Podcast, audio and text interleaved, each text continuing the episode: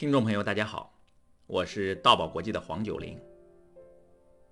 在上一集节目里，我谈到了，在我上大学的时候，我通过一次成功的当众讲话，一夜之间，我的性格发生了翻天覆地的改变，从胆小自卑的性格突然变得开朗自信，发生了奇迹。这个奇迹确实让人感到不可思议。假如，假如这个奇迹一直延续下去，那该是一件多么美好的事情啊！可是好景不长，这种自信在我身上只持续了大约半个月左右的时间。后来不记得有一件什么事打击了我，又把我打回原形，我又回到了原先自卑胆怯的状态。大家可以想象一下，一个人如果一直待在黑暗之中，从来没有见过光明，他不会觉得待在黑暗中有多么痛苦。但是，一旦见过了光明，再回到黑暗，就会感到难以忍受。我就是这样，我见过了自信的我，便不再接受自卑胆怯的我。越不接受自己，就越自卑，我陷入了深深的痛苦之中。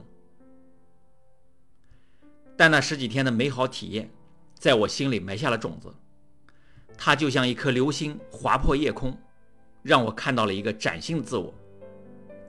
我下决心要找到那个积极、自信、开朗、大方的我。诗人顾城写过一句诗：“黑夜给了我黑色的眼睛，我却用它寻找光明。”我想，我要开始寻找光明了。在《语言的突破》这本书里，卡耐基提到，在泰坦尼克号游轮沉没的那一年，也就是1912年，他在纽约开办了演讲训练班。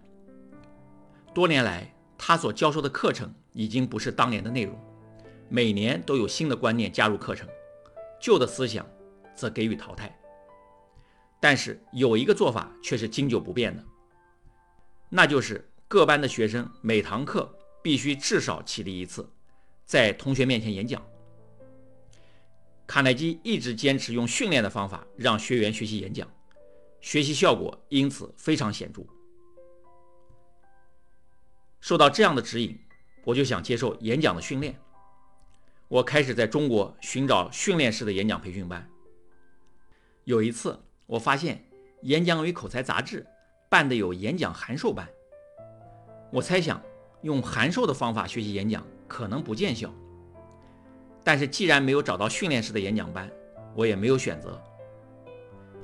当我报完名后不久，杂志社寄来了七本书，让学员用半年的时间看完，写出一篇演讲稿，再写一篇论文，通过杂志社的考核就可以毕业了。半年后，我拿到了杂志社函授演讲的毕业证。可我内心仍然没有信心去演讲。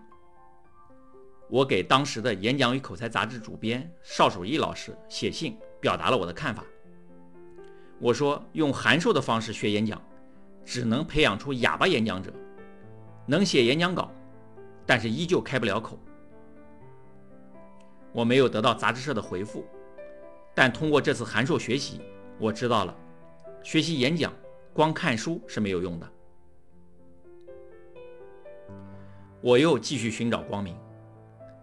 一九九三年，我终于在报纸上发现了北京有一位老师办了一所口才与交际艺术学校。报纸上说，老师让学员上台练讲话，学员从脸红出汗到讲话轻松自如，在短时间内上台讲话发生了很大的改变。看到这篇报道，我兴奋异常，这不正是我一直要找的演讲训练班吗？我马上给这位李老师写信，取得了联系。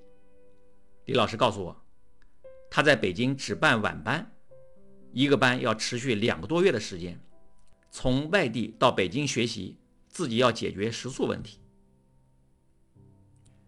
我当时所在的单位和一家外国企业刚刚成立了合资公司，我进入了合资公司，工资比以前涨了三倍。这时候想请两个月的假。去北京学习是根本不可能的，所以当时我面临一个选择：要么放弃我的追求，要么辞去合资公司的工作，去北京北漂学习。大学时那一幕光明图景又出现在我的眼前，我没有再犹豫。在三个月实习期满时，我辞去了合资公司的工作，拎着一个红箱子，只身去了北京。当时我们同时进合资公司的三百多人，只有我一个人在实习期满提出了辞职。大家对我的举动感到特别不可理解。到了北京一安顿下来，我马上去报名参加了那个口才学习班。但是命运这一次偏偏捉弄了我。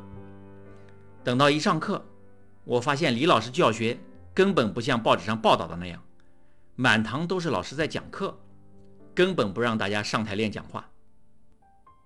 我提出了异议，没有被老师采纳。两个多月的时间过去了，听课学习果然没有达到我想要的效果，我沮丧了好一阵子。这次学习让我明白，学习演讲光听课也是没有用的。我继续寻找理想中的演讲训练班，但那个时候在全中国也找不到一家。既然没有，我就萌生了自己办学的想法。在一九九六年，我在一所培训学校试验了我的训练式的教学方案，发现训练式的教学果然有效，这给了我很大的信心。我更加坚信，只有通过训练，才能真正学会演讲。又经过两年多的准备，终于在一九九九年，我办起了训练式的当众讲话培训班，并且在海淀区教委注册了学校。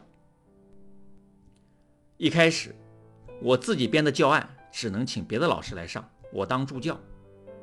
但是很快，我就硬着头皮走向讲台，开始亲自授课。做教学给了我莫大的挑战，但也给了我最好的训练机会。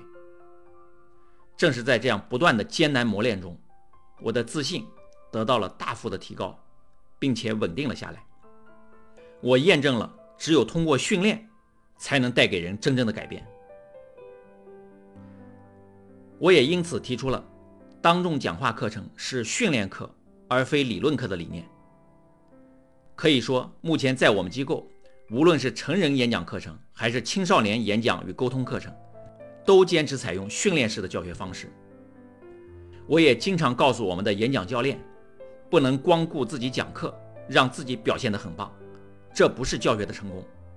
我们只有把时间留给学员去训练，让学员表现得很棒，这才是当演讲老师教学的成功。以上就是我与大家分享的第四条学习演讲的重要指南：抓住一切机会练习。在前面的节目里，我和大家分享了四条学习演讲的重要指南，它们分别是：一。勇于面对演讲的障碍。二，借鉴别人的经验，鼓起勇气。三，注重自信心的培养。四，抓住一切机会练习。这些指南可以帮助大家在学习演讲的时候抓住学习演讲的关键，少走弯路，对大家学习演讲非常重要。希望大家能够多听几遍。认真的理解。好，今天的节目就到这里。有意愿参加线上与线下演讲训练的朋友，可以搜索微信公众号“道宝国际”，或添加道宝客服微信“道宝九零”来了解详细的演讲培训信息。大爱能言，善道为宝。我们下一集节目再见。